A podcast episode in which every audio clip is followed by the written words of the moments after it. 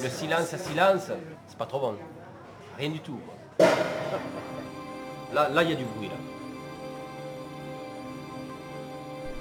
Bonsoir, c'est Récréation sonore sur Radio Campus avec Ella Bellone au micro.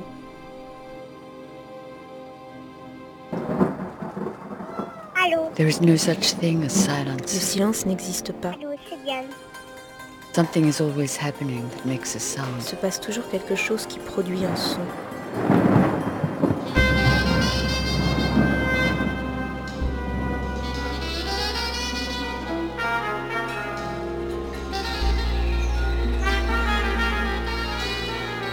Récréation sonore. Sur Radio Campus Paris.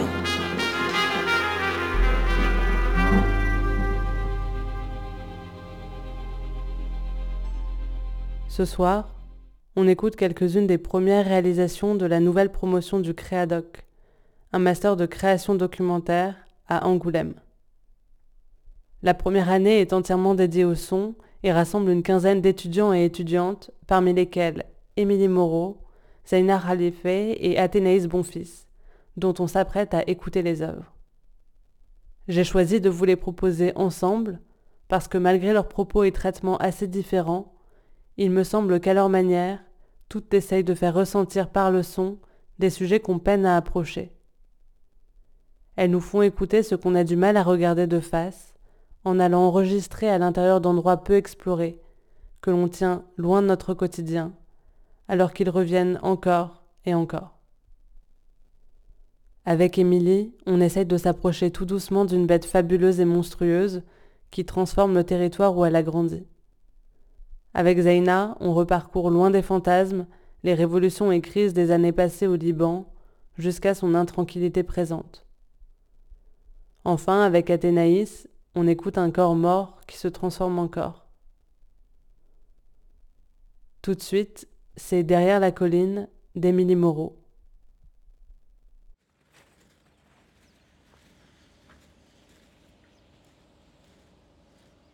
Moi, je suis un enraciné ici. Mes parents habitaient là quand, quand je suis né. Et j'ai vu tout ça, évidemment, se modifier. Mais ça a commencé, euh, on avait une vingtaine d'années à bouger comme ça. Parce que sinon, avant, c'était... Quand on était jeune, on avait des mobilettes. on sortait à mobilette. Donc, ben, moi, j'avais des copains là-bas. Donc, euh, oui, ben, c'est un endroit que je connaissais très bien. 3, 4, il y a au moins 4 et derrière 5, 5 exploitations agricoles là, qui ont disparu. Euh, tout, hein, euh, les terres, les bâtiments. Là, je voyais l'hôpital, quand il y avait le feu d'artifice, puisque le feu d'artifice est tiré sur le viaduc. Et nous, on montait là-haut. Moi, je voyais tout ce qui était aérien du feu d'artifice de Laval. Et ça, je ne voyais plus. Les matchs au stade, on voyait ça. Je voyais bah, les projecteurs.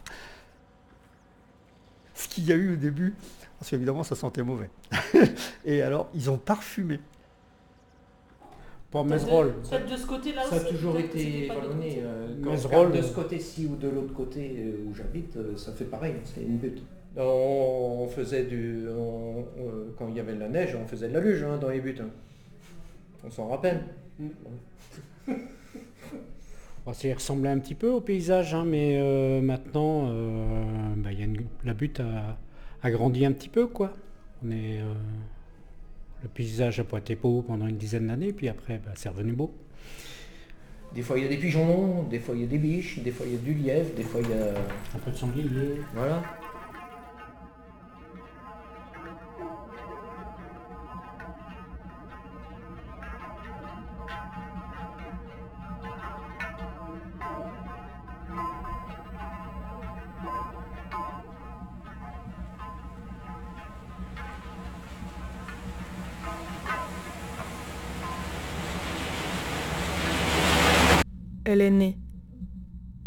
Entre les deux. Entre la main et la terre. Entre la main, la terre et les bras de fer.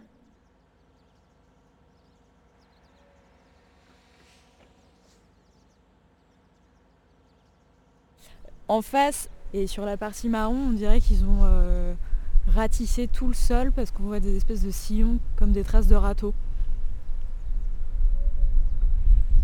de manière euh, verticale. Elle est super plate. Ça fait comme un espèce de dôme avec un plateau sur le dessus. Elle est très pentue. Sur la partie à droite, il y a des espèces de tuyaux qui tombent vers le bas. C'est assez impressionnant en fait d'avoir ce, cette sorte de montagne euh, noire au pied de la route qui euh, surplombe tout. D'où on est, en fait, elle a comme deux plateaux.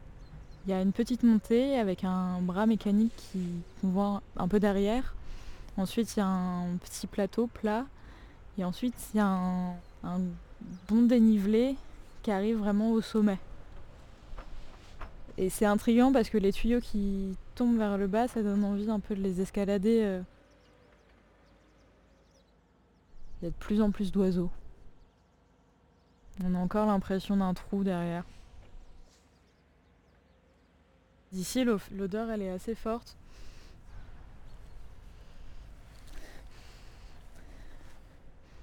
Ça sent une odeur de plastique brûlé.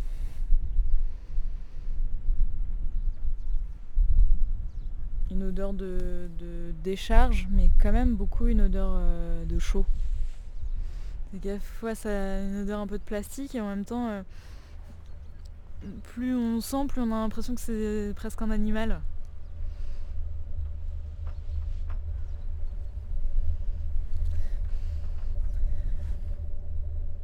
Et d'ailleurs, on ressent euh, une espèce de chaleur un peu moite.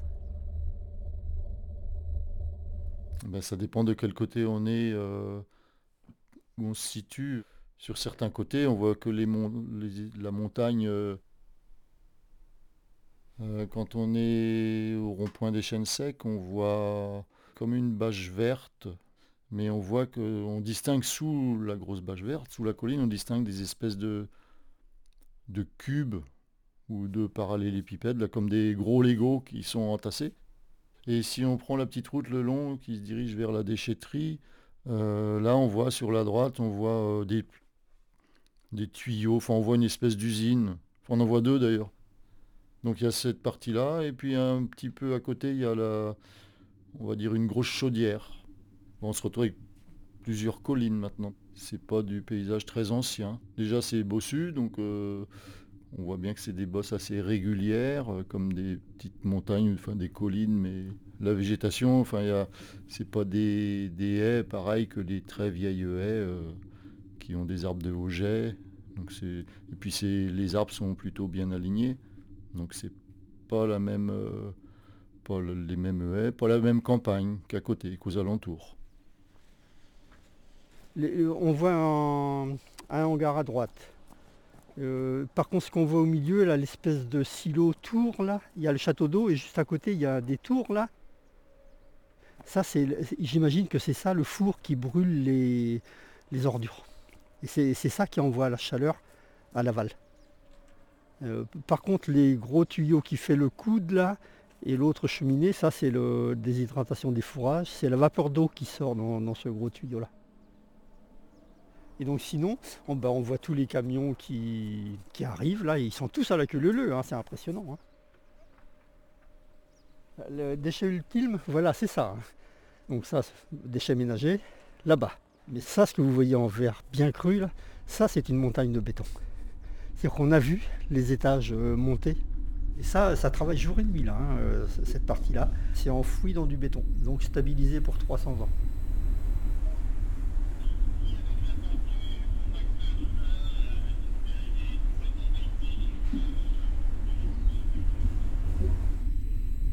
Les vapeurs d'eau dessinent des formes, les terres creusées des rides et s'érige la créature. L'expiration des camions, le vol des mouettes, les eaux qui coulent, les terres que l'on nettoie, le verre qu'on casse, les bras des ruisseaux, les eaux qui coulent dans les ordures, dans les tuyaux, les eaux souillées, les eaux noires, les odeurs qui tourbillonnent.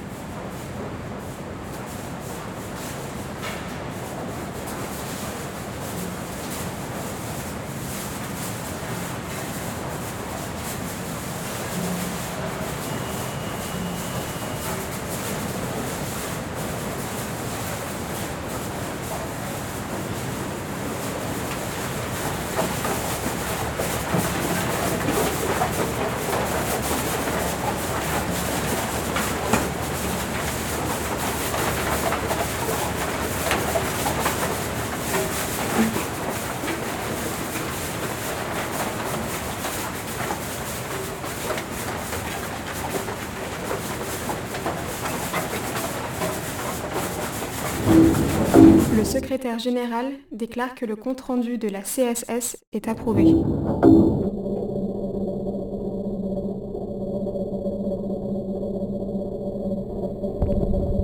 Monsieur Ross précise que 26 000 tonnes de déchets représentent environ un trafic de 1000 camions. Au niveau des zones humides, Monsieur Letourneau explique que des espèces intéressantes arrivent. Il précise à Monsieur Racine que l'espèce salamandre est bien présente et très localisée. Monsieur Ross confirme que le lixivia est odorant.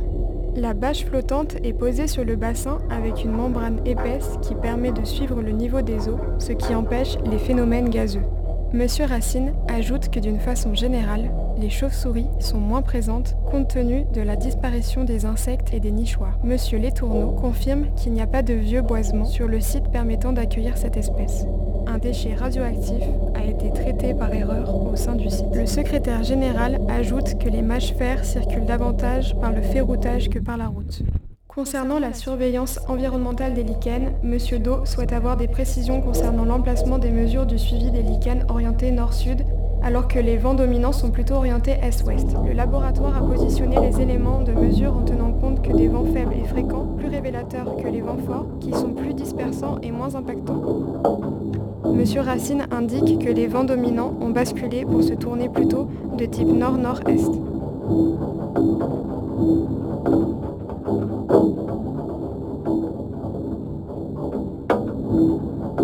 Les déchets dangereux des rubriques 27XX en attente de stabilisation ou de stockage d'une quantité maximum de 1929 tonnes et ceux en cours de stabilisation avant enfouissement. Statut ces vaisseaux est déterminé sur la base des rubriques 4XXX. Le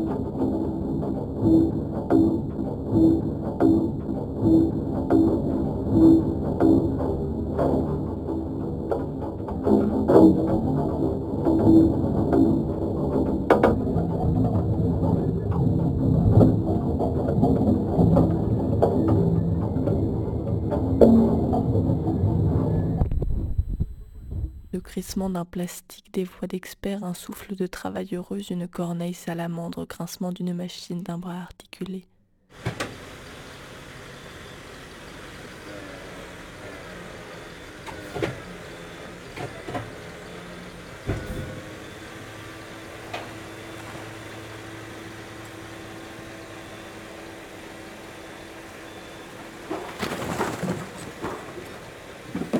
Ce sont nos monstres.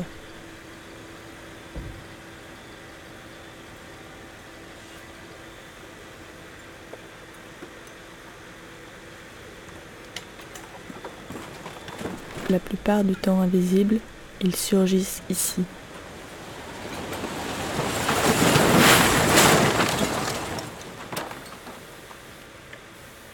Elle les recueille.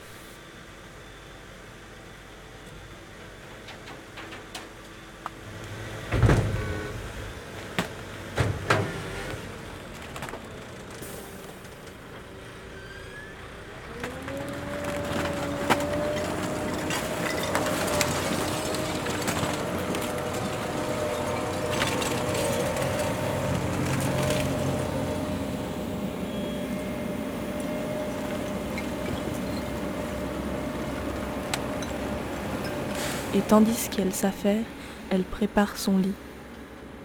Elle s'emplit de tout ce qui devient rien, qui fut et devint vain. Et tandis qu'il s'affaire à lui faire des veines de métal noir, pour que s'écoulent ses liquides et ses gaz, elle digère, transforme, creuse, creuse, brûle et grandit.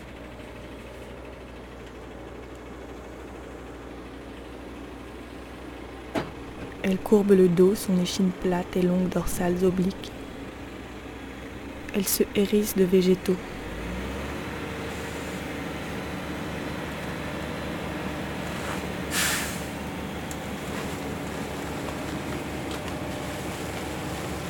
Elle se tapit lentement. Il paraît qu'elle se tasse.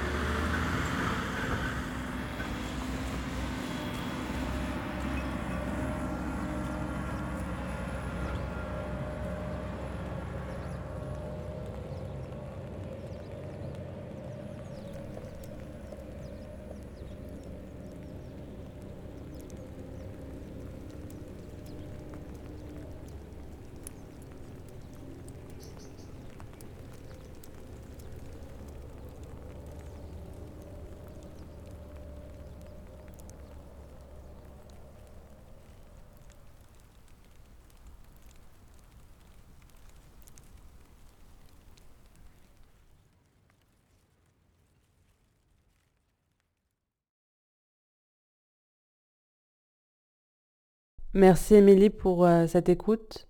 Est-ce que tu peux nous dire d'abord comment est né le projet? Alors j'étais intéressée par ce lieu parce que je trouve que en lui-même il pose beaucoup de questions. Qu'est-ce que, qu'est-ce que la nature? Sur le fait que notre société fonctionne sur l'existence de quelque chose qui est voué à disparaître. Aussi parce qu'il y a quelque chose d'assez fascinant dans la façon dont le paysage se transforme via l'enfouissement. Et ça en fait un lieu assez mystérieux parce qu'au final on sait très peu de choses de ce qui se passe à l'intérieur. Je voulais qu'on s'approche du lieu plutôt que d'en parler frontalement, parce que je pense que le lieu parle, de, parle par lui-même, par l'image qu'on s'en fait. Donc j'ai voulu multiplier les stratégies d'approche du lieu par euh, d'abord un discours très naturaliste en demandant aux, aux riverains, aux gens qui habitaient autour de me décrire ce qu'ils voyaient. Ensuite vient un discours plus administratif, où c'est euh, différents organes scientifiques de l'entreprise qui apportent chacun euh, leur point de vue, le bilan de l'année. Et pour moi, ces discours créent quelque chose de très absurde. Et, euh, et ensuite apporter une approche beaucoup plus imaginaire. Et comment est-ce que tu as accédé à ce centre de gestion de déchets? Est-ce que tu as rencontré des difficultés au niveau des autorisations, par exemple? Est-ce que tu as pu parler avec le personnel? J'ai pas pu accéder au centre de gestion des déchets de la Mayenne. La procédure mettait beaucoup de temps, mais c'est possible d'accéder, au site. Hum, Mais c'est pas possible d'accéder à la zone d'enfouissement des déchets, parce que c'est pas, euh, pas du tout ouvert au public. Et c'est une des parties qui m'intéressait le plus. C'est tous les déchets du Grand Ouest et les déchets à haut risque, pas nucléaires, euh, de toute la France qui vont là-bas. Du coup, c'est un centre euh, qui a beaucoup plus d'ampleur. Et donc, je suis allée au, au centre d'enfouissement en Charente et au centre de tri en Charente pour prendre pour les prises de son, qui eux ont été très, euh, ça a été très facile, la prise de contact très rapide. J'ai pas trop pu rencontrer les travailleuses du centre en, en Mayenne parce que j'avais besoin de l'accord de l'entreprise séchée pour les rencontrer. Ils font très attention à leur com. J'ai l'impression que le paysage que t'esquisses relève un peu de l'impressionnisme, comme s'il y avait une image qui se formait petit à petit, pour finalement se déformer et devenir de plus en plus organique au fur et à mesure qu'on s'en approche. Est-ce que tu peux nous dire un peu comment tu l'as pensé et construit? Quel micro aussi est-ce que tu as utilisé? Au niveau des, sons, j'ai voulu aborder un peu la même approche qu'avec euh, les témoignages et les différents types de discours dont je parlais avant, en ayant d'abord des sons très naturalistes et assez descriptifs des gestes mécaniques et des actions qu'il peut y avoir à l'intérieur du site. Et en même temps, je voulais qu'il se rapproche de l'imaginaire de la créature et qu'il lui donne corps. Donc euh, j'ai utilisé des, shops pour les descriptions des riverains. J'ai utilisé un, ORTF pour le centre de tri et le centre d'enfouissement. Et j'ai aussi utilisé un, géophone dans le centre de tri pour euh, avoir des sons beaucoup plus organiques et moi qui me font penser à des sons de, digestion dans la volonté de donner corps un peu à cette créature. Et euh, la voie que tu as choisie tire d'abord vers le conte, puis de plus en plus elle se fragmente, les mots s'accumulent comme les déchets qui s'amoncellent. Est-ce que tu avais déjà en tête d'écrire cette voix ou est-ce qu'elle est venue pendant l'enregistrement ou même pendant le montage?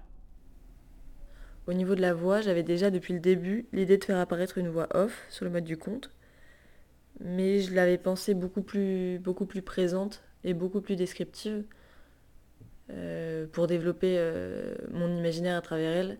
Mais du coup, c'est pendant le montage, même si l'écriture de la voix a jamais été fixe, euh, fixée à l'écrit, c'est pendant le montage qu'elle s'est morcelée et qu'elle a pris une forme plus d'apparition, d'apparition occasionnelle.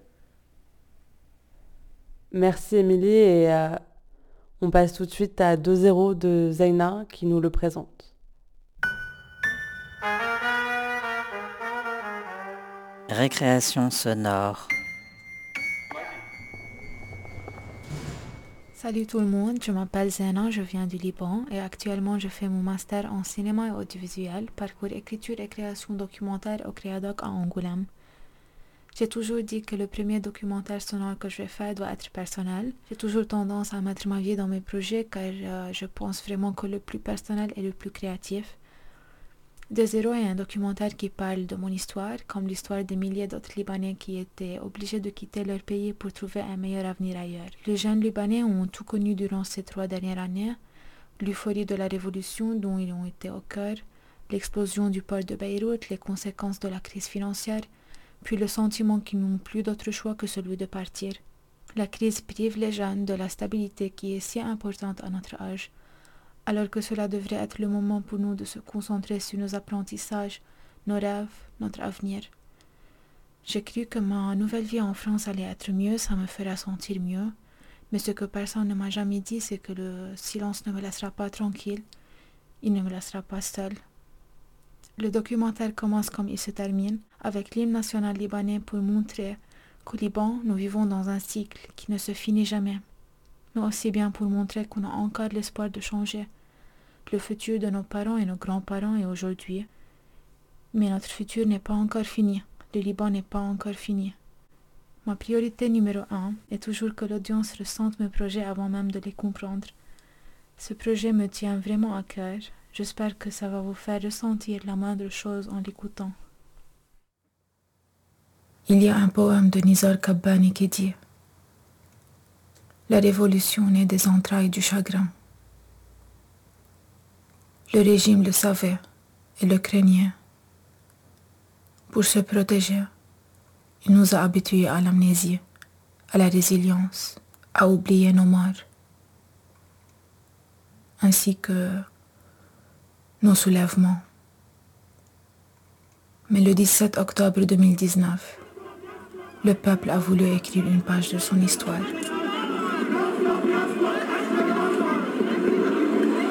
Lebanese people have come down to their streets in all of their cities across the country, conservative, liberal, young, old. Everyone's here and they're all chanting in unison against their leaders and they're enjoying it. For the first time in years, I feel proud to be Lebanese. Euh, finalement, on a ce qu'on veut, c'est la révolution au Liban. Et c'est vraiment notre futur, c'est nous, notre génération, c'est notre futur qui dépend de cette révolution. On veut vraiment le changement. Ce jour-là, il s'est passé quelque chose.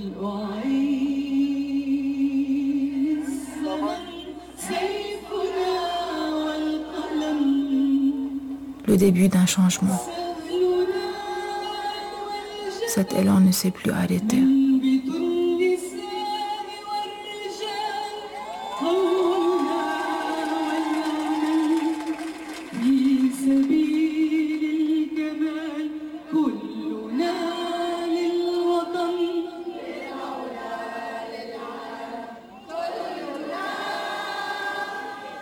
Jusqu'à quand?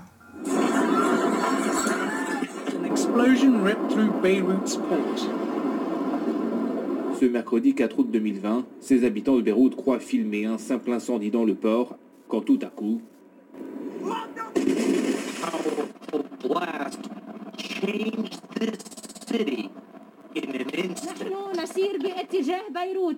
pour avoir laissé entreposer dans le port 2750 tonnes de nitrate d'ammonium sans mesure de sécurité.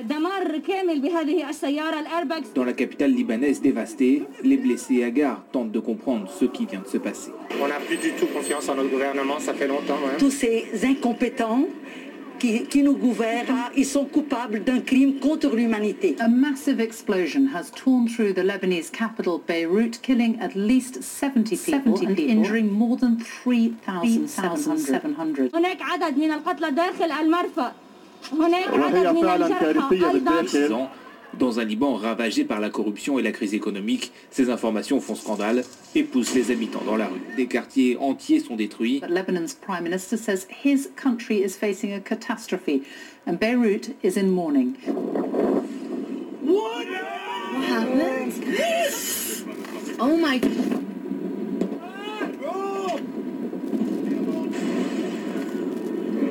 Oh my god. جاك جاك جاك جاك سرعة جاك معلش على شي ثلاث دقايق ما عم بفهم يعني بلش ينزل دم من راسي اي بس مثل اليوم ما بحياتي خفت إذا ما في عندهم أوادم بهالدولة يروحوا Depuis plusieurs mois, le pays souffre d'une pénurie d'essence alarmante. La livre libanaise a perdu plus de 90% de sa valeur face au dollar. وإذا بهذه المشاهد إنه بنشوف Sali Hafez, 28 ans, vient en réalité réclamer son argent que la banque refuse de lui donner pour payer les soins de sa sœur atteinte d'un cancer. J'adore le Liban, mais regardez le pays, il est gouverné par des, par des oligarques corrompus et mafieux. C'est très difficile de le dire, on a vraiment tous l'impression d'être dans un tunnel sans, enfin dans un tunnel qui n'a pas de, de sortie, dans une espèce de gouffre. Ce dimanche, le président Michel Aoun a quitté le palais présidentiel. Désormais, le pays n'a plus de président, faute d'accord au Parlement. Une situation qui risque d'aggraver la... Le Liban fantasmé par les autres. Crise politique, crise économique.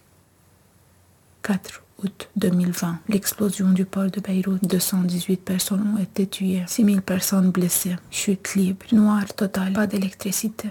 Pas de pain, pas de médicaments, pas de salaire de plus de 100 dollars par mois. Vivre sans savoir si une autre explosion aura lieu demain. Ne pas se sentir en sécurité chez soi. Jeunesse désenchantée, constamment traumatisée. Un pays qui n'a plus rien à nous offrir. Plus d'autre choix que celui de partir. Quitter le pays au plus vite. Déception, peur, rêve, avenir, futur, immigration. Le cœur lourd, la boule au ventre.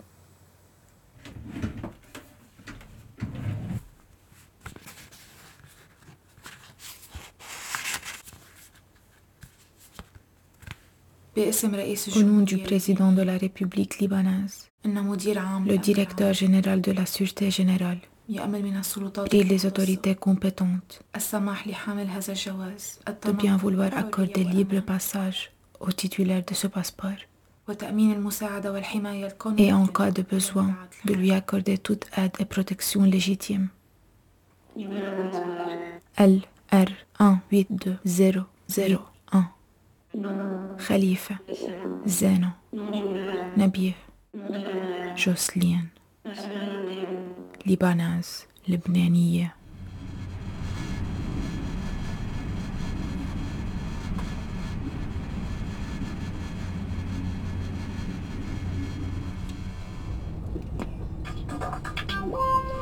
Mesdames, Messieurs, il est actuellement 11h38 minutes. Une excellente nouvelle à vous annoncer.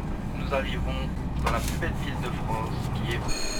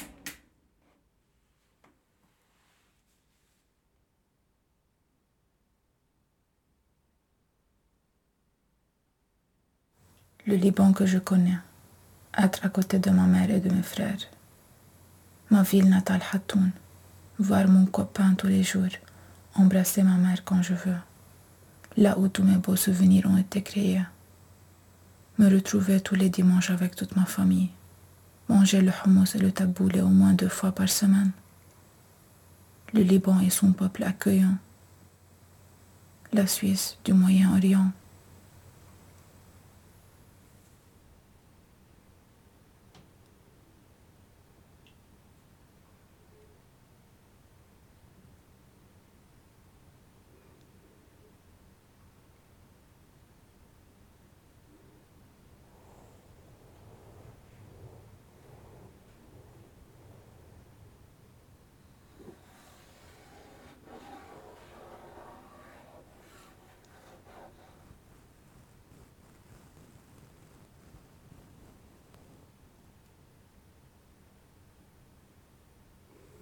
être loin de chez moi, tenter de trouver un avenir dans un pays étranger, immigré libanais, traumatise, détaché d'un passé sombre et dur, abandonner ma famille, commencer de zéro, obligé de partir, perturbé, isolé, perdu, seul, passant mystérieusement d'une chose à une autre, visage erroné, fusionner le passé avec ce qui va venir.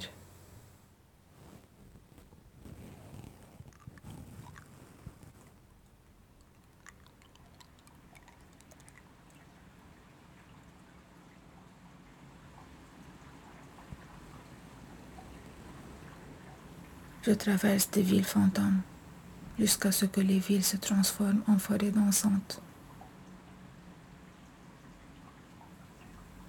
Des nuits interminables, mais sans ténèbres. Mes yeux se ferment. Je suis ailleurs. Un écho sans fin d'émotions. Un battement de cœur du passé. Peur peur que ma mémoire ne ressemble plus à ce qu'elle était vraiment.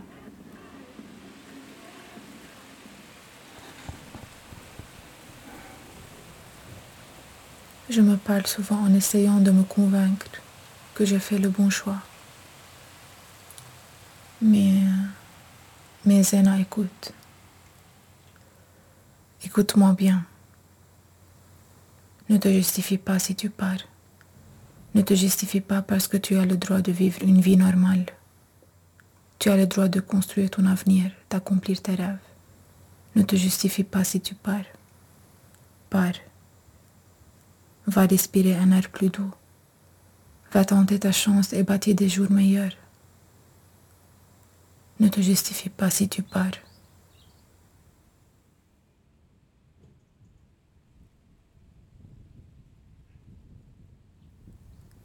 mais le silence ne me laisse pas tranquille. Il ne me laisse pas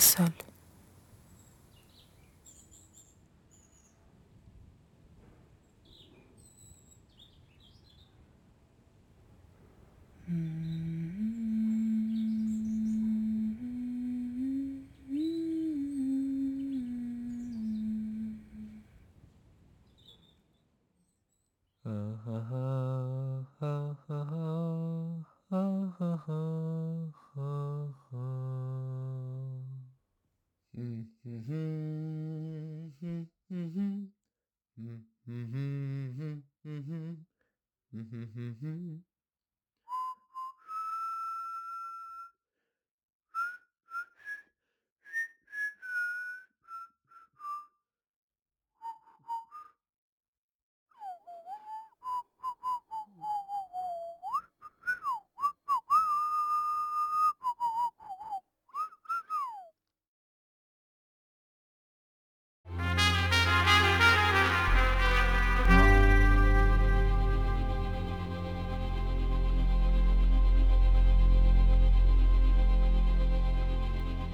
Et pour finir cette émission, on écoute La Métamorphose d'Athénaïs Bonfils.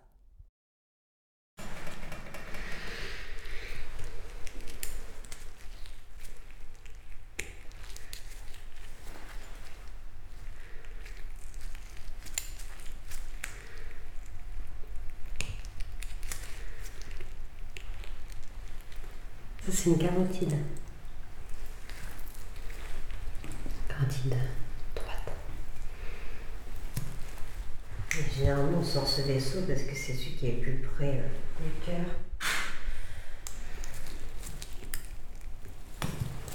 Ça sert à désinfecter le à ralentir le processus. Là, Métamorphose, un documentaire écrit et réalisé par Athénaïs Bonfils.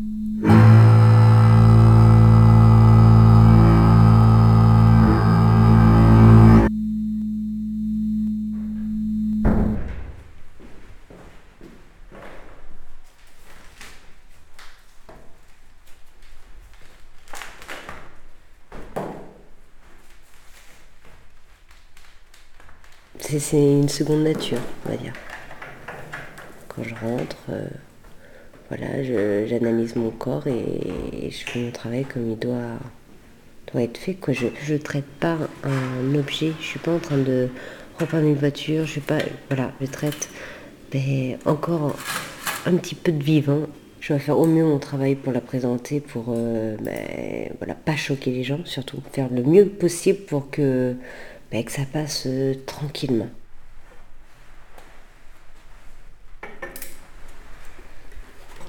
Ça peut tourner à la catastrophe ou comme euh, ça peut passer comme une lettre à la poste. Voilà. Catastrophe, c'est-à-dire que la métamorphose, donc euh, c'est comme ça qu'on emploie, ben, c'est que votre corps, euh, eh ben, la décomposition cadavérique ben, va mal se faire. Et donc ben, ça peut tourner par des gaz, des tissus qui changent de couleur, des odeurs, des écoulements. La métamorphose, c'est la suite, quoi. Donc c'est la nature qui, reprend ses droits. Et ça, c'est un choc. Parce que ben, on n'imagine pas sa grand-mère, son cousin, son frère, une amie, euh, voilà, se dégrader ainsi. En fait, ils y pensent même pas. Mais nous, on le sait. Donc il euh, faut que ça soit vraiment euh, propre, jusqu'au bout. Moi, je ne dirais pas que je métamorphose les gens, ça voudrait dire que je les change. Et surtout pas la métamorphose du papillon. C'était une chenille, salide, papillon. Donc on ne reconnaît pas les deux. Moi, je, leur redonne l'apparence la plus apaisée possible. Mais par contre, je ralentis la métamorphose cadavérique, lentuaire. Donc c'est pas la même chose. Je métamorphose pas moi.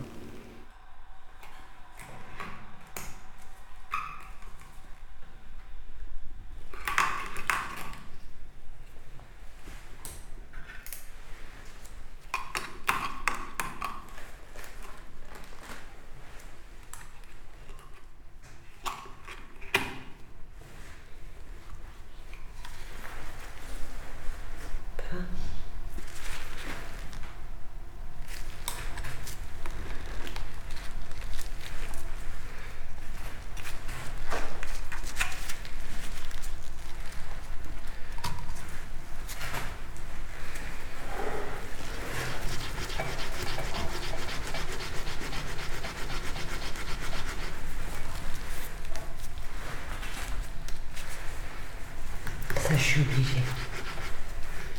C'est parce qu'en fait, si tu scies pas les chairs, on va voir où j'ai vu les points. si je tire, on commence à plus voir. Si j'aurais pas cisaillé, ça aurait fait ça, ça aurait tiré le montant. En fait, là, je, je scie les dernières chairs internes. Et après, si ça va pas, je peux la changer au final, mais c'est mieux de la faire dès le départ pour euh, fixer les traits. Pour que ça soit plus harmonieux à la fin ça tire légèrement. Après, je m'asseoir. Je vais modeler.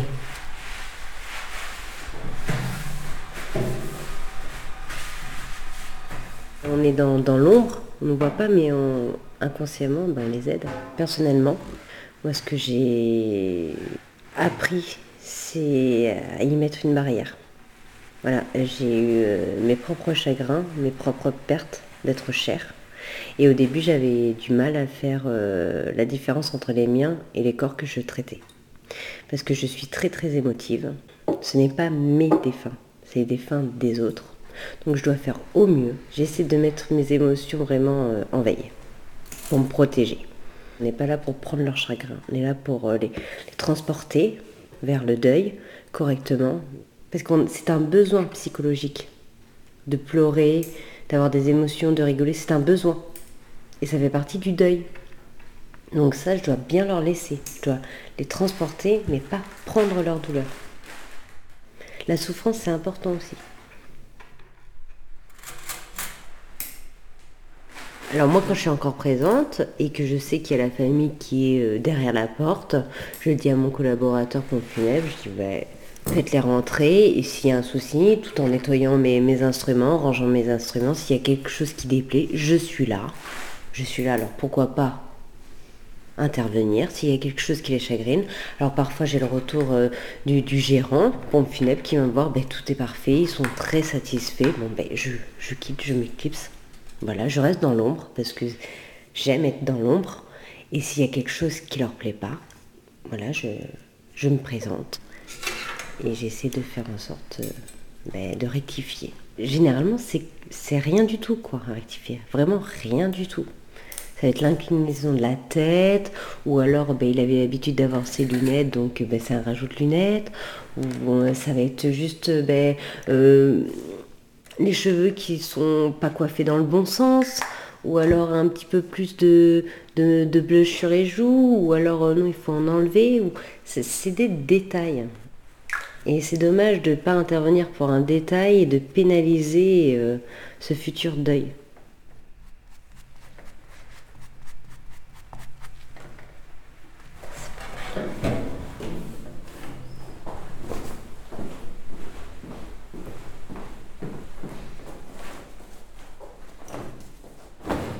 Comme si la personne était apaisée, comme si elle dormait entre guillemets.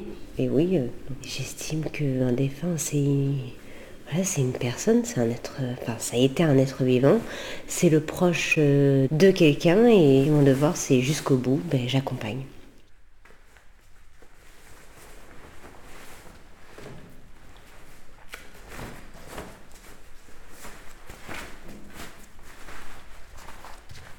C'est comme une scène, un salon de présentation pour moi. On est avant, donc on est dans les coulisses. On prépare tout et on voit pas tout le travail qu'il y a derrière. On croit que c'est facile, qu'on arrive, paf, project. Non, il y a tout un travail. Puis heureusement qu'on sait pas tout. Ce serait pas marrant sinon.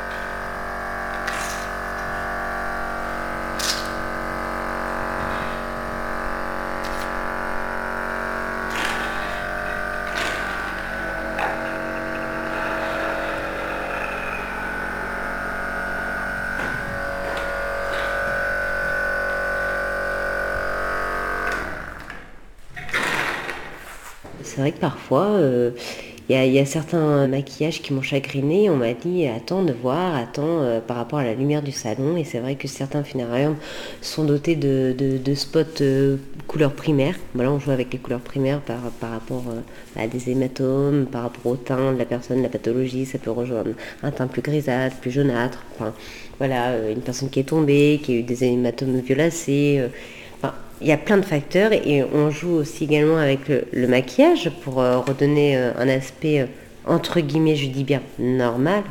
Et, c'est vrai qu'on joue avec les lumières, donc ben, c'est une mise en scène. Et puis il y a le placement des chaises, le placement des tables pour pouvoir y installer ben, les présents des gens. de ce qu'il va y avoir derrière la personne, des rideaux, un mur qui, qui va représenter une forêt, ou un galet avec une bougie. Enfin, il y a toute une mise en scène pour que la famille, quand on va rentrer, soit le moins apeurée. Pour moi, oui, ça fait théâtre.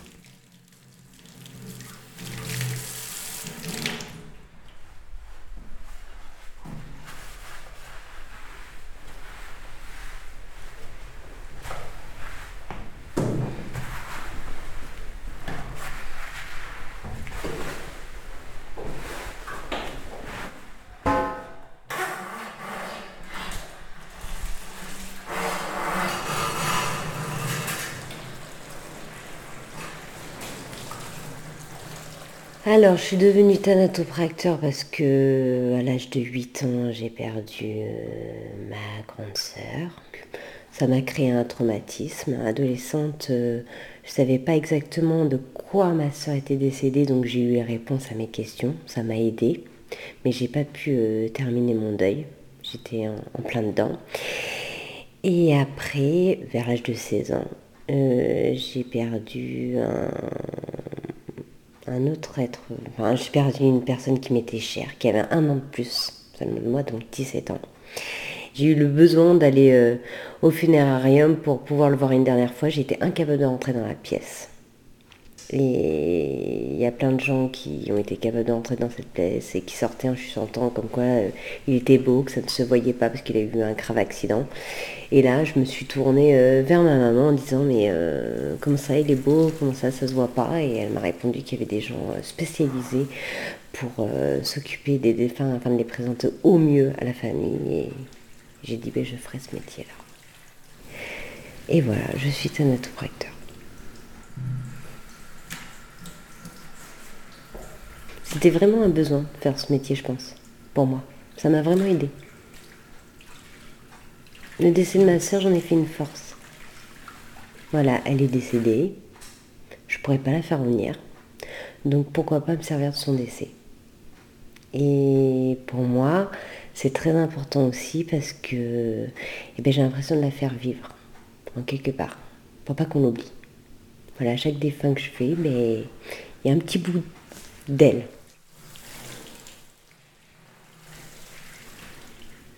Elle a fait ce que je suis. Elle a créé ma personnalité. Voilà. Je serais jamais devenue thanatopracteur si j'avais pas perdu un, un être cher.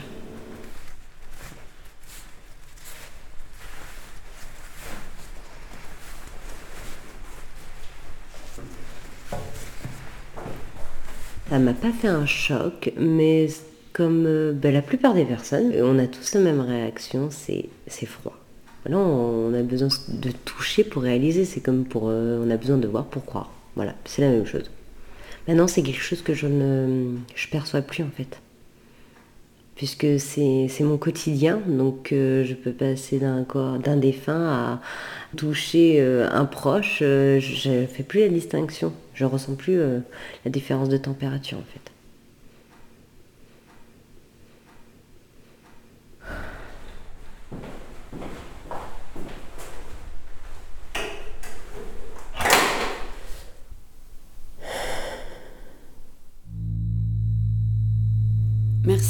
Celle qui m'a permis de rencontrer la mort dans son intimité, mais aussi merci à Hugo Philippon, Fanny Dujardin, Amandine Casadamon et tous mes camarades pour leur soutien et accompagnement. Je remercie également la contrebassiste Mélanie Loisel pour sa musique et sa voix. Angoulême, Créadoc, décembre 2022.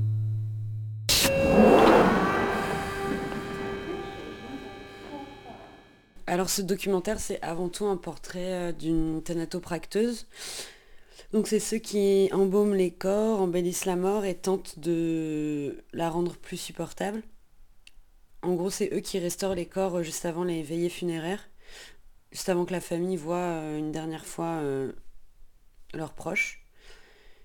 Et c'est un métier qui est souvent dans l'ombre, enfin on, entend rarement parler d'eux, ils sont très discrets. Enfin, c'est assez rare de les croiser euh, et, pourtant c'est eux les derniers à rentrer dans l'intimité de nos morts, donc ils ont une place qui est hyper importante dans le deuil. Et voilà, ils accompagnent vraiment les familles jusqu'au bout, ils permettent de la rendre plus accessible, plus, plus douce. J'ai commencé à m'intéresser à, ce métier, je pense, euh, parce que ma, mon arrière-grand-mère est décédée il n'y a pas si longtemps et, euh, et elle a reçu des soins de thanatopraxie. Et ça m'a beaucoup marqué parce que enfin, il y, avait vraiment un changement. On voyait peu, euh, enfin, on voyait qu'elle était décédée, mais on la voyait plutôt presque endormie. Et c'est vrai que c'est c'est beaucoup plus doux. Et ça m'a fait du bien de la voir comme ça. Et je me suis demandé, mais qui était derrière, euh, derrière elle?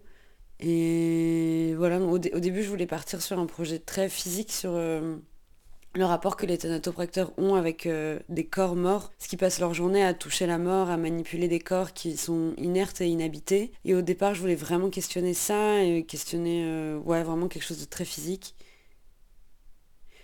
Puis en parallèle, euh, je, m'intéressais aussi beaucoup aux ritualisations autour de la mort et, l'utilité en fait de ces rituels dans le processus de deuil et qu'est-ce que ça nous fait à nous et et à mon personnage, du coup, je l'ai trouvé euh, d'abord en téléphonant euh, une école de thanatopraxie. Et on m'a orienté vers euh, une de leurs anciennes élèves qui habite à Angoulême aussi. On s'est rencontrés une première fois sans micro, juste juste pour parler un peu de mon projet et de, et de son métier et de son approche de la mort. Et elle était très très stressée dès le début, vraiment mal à l'aise vis-à-vis du fait de se faire enregistrer. Et elle était persuadée qu'elle allait mal s'exprimer, mal en parler. Elle faisait vachement attention à ses mots. Elle avait du mal à être à l'aise et j'ai essayé de la rassurer au début en lui montrant le matériel, etc. Et, après on s'est vu une deuxième fois pour un entretien, donc chez elle. Et euh, chez elle, c'était vraiment un grand espace assez, euh, assez vide, donc ça résonnait un peu. J'ai enregistré avec mon zoom et je trouvais ça assez chouette parce que ça se ramenait vachement à, l'aspect métallique euh, et froid que je voulais transmettre dans mon, dans mon documentaire. Et du coup, voilà, on, on a fait cette rencontre-là. Et puis en plein milieu du, de l'entretien, son téléphone a sonné. Elle s'est fait appeler pour une séance d'embaumement elle est majoritairement euh, constamment d'astreinte, donc du coup elle peut travailler un peu en n'importe quel moment. Une, fois qu'elle a raccroché, elle, m'a regardé et elle m'a demandé si je voulais venir avec elle. on est parti d'un coup. Et euh, je suis arrivée là-bas euh, sans trop savoir à quoi m'attendre vraiment. Et ça a duré deux heures. J'avais un ORTF pour prendre le son du corps. Et je voulais un ORTF parce que c'est des sons assez précis. En même temps, ça permet une, bonne spatialisation des bruits du corps. Et on arrivait quand même à entendre un peu aussi les bruits métalliques qui pouvaient résonner dans l'espace. Et je voulais vraiment adopter une position observatrice et silencieuse, donc je voulais pas qu'on échange réellement pendant ces moments-là. Ça a duré deux heures.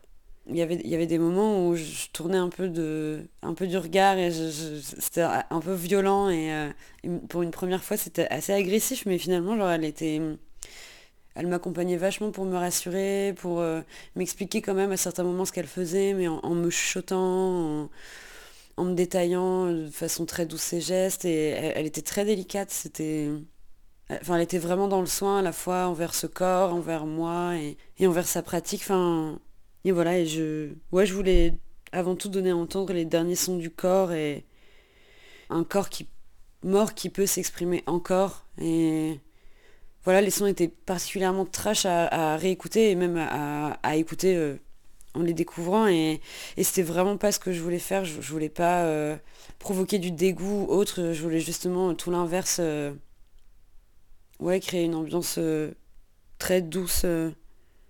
puis ouais, que ce soit agréable à écouter quoi et qu'on ait envie de, de rentrer dans son univers aussi voilà, je voulais quelque chose d'assez musical et dans mon générique, j'ai choisi d'incorporer de, la musique aussi. C'est une musique composée par euh, Mélanie Loisel, qui est une contrebassiste, qui chante aussi. Et voilà, et sa musique et sa voix rappellent un son très grave, très, interne, très organique, grâce aux vibrations. Et sa voix, euh, enfin la, façon dont elle chante, euh, c'est un peu comme un râle, comme le râle du... comme le râle, enfin le dernier râle d'un d'une personne avant de mourir. Enfin, il y avait, enfin, tout de suite quand j'ai entendu sa musique, ça m'a vraiment évoqué la mort. Et je me suis dit que ce serait, enfin, que ça collerait vachement avec mon propos et avec ce que j'avais envie de faire. Euh. Donc voilà, donc via le, témoignage de mon personnage, euh, ça rajoute un peu de douceur euh, face à ces gestes qui sont très trash et et voilà, atteigner la violence de la mort via mon personnage. Voilà, récréation sonore, c'est fini pour aujourd'hui. Merci encore à Émilie, Zaina et Athénaïs pour leur confiance. Nous, on se retrouve la semaine prochaine à la même heure.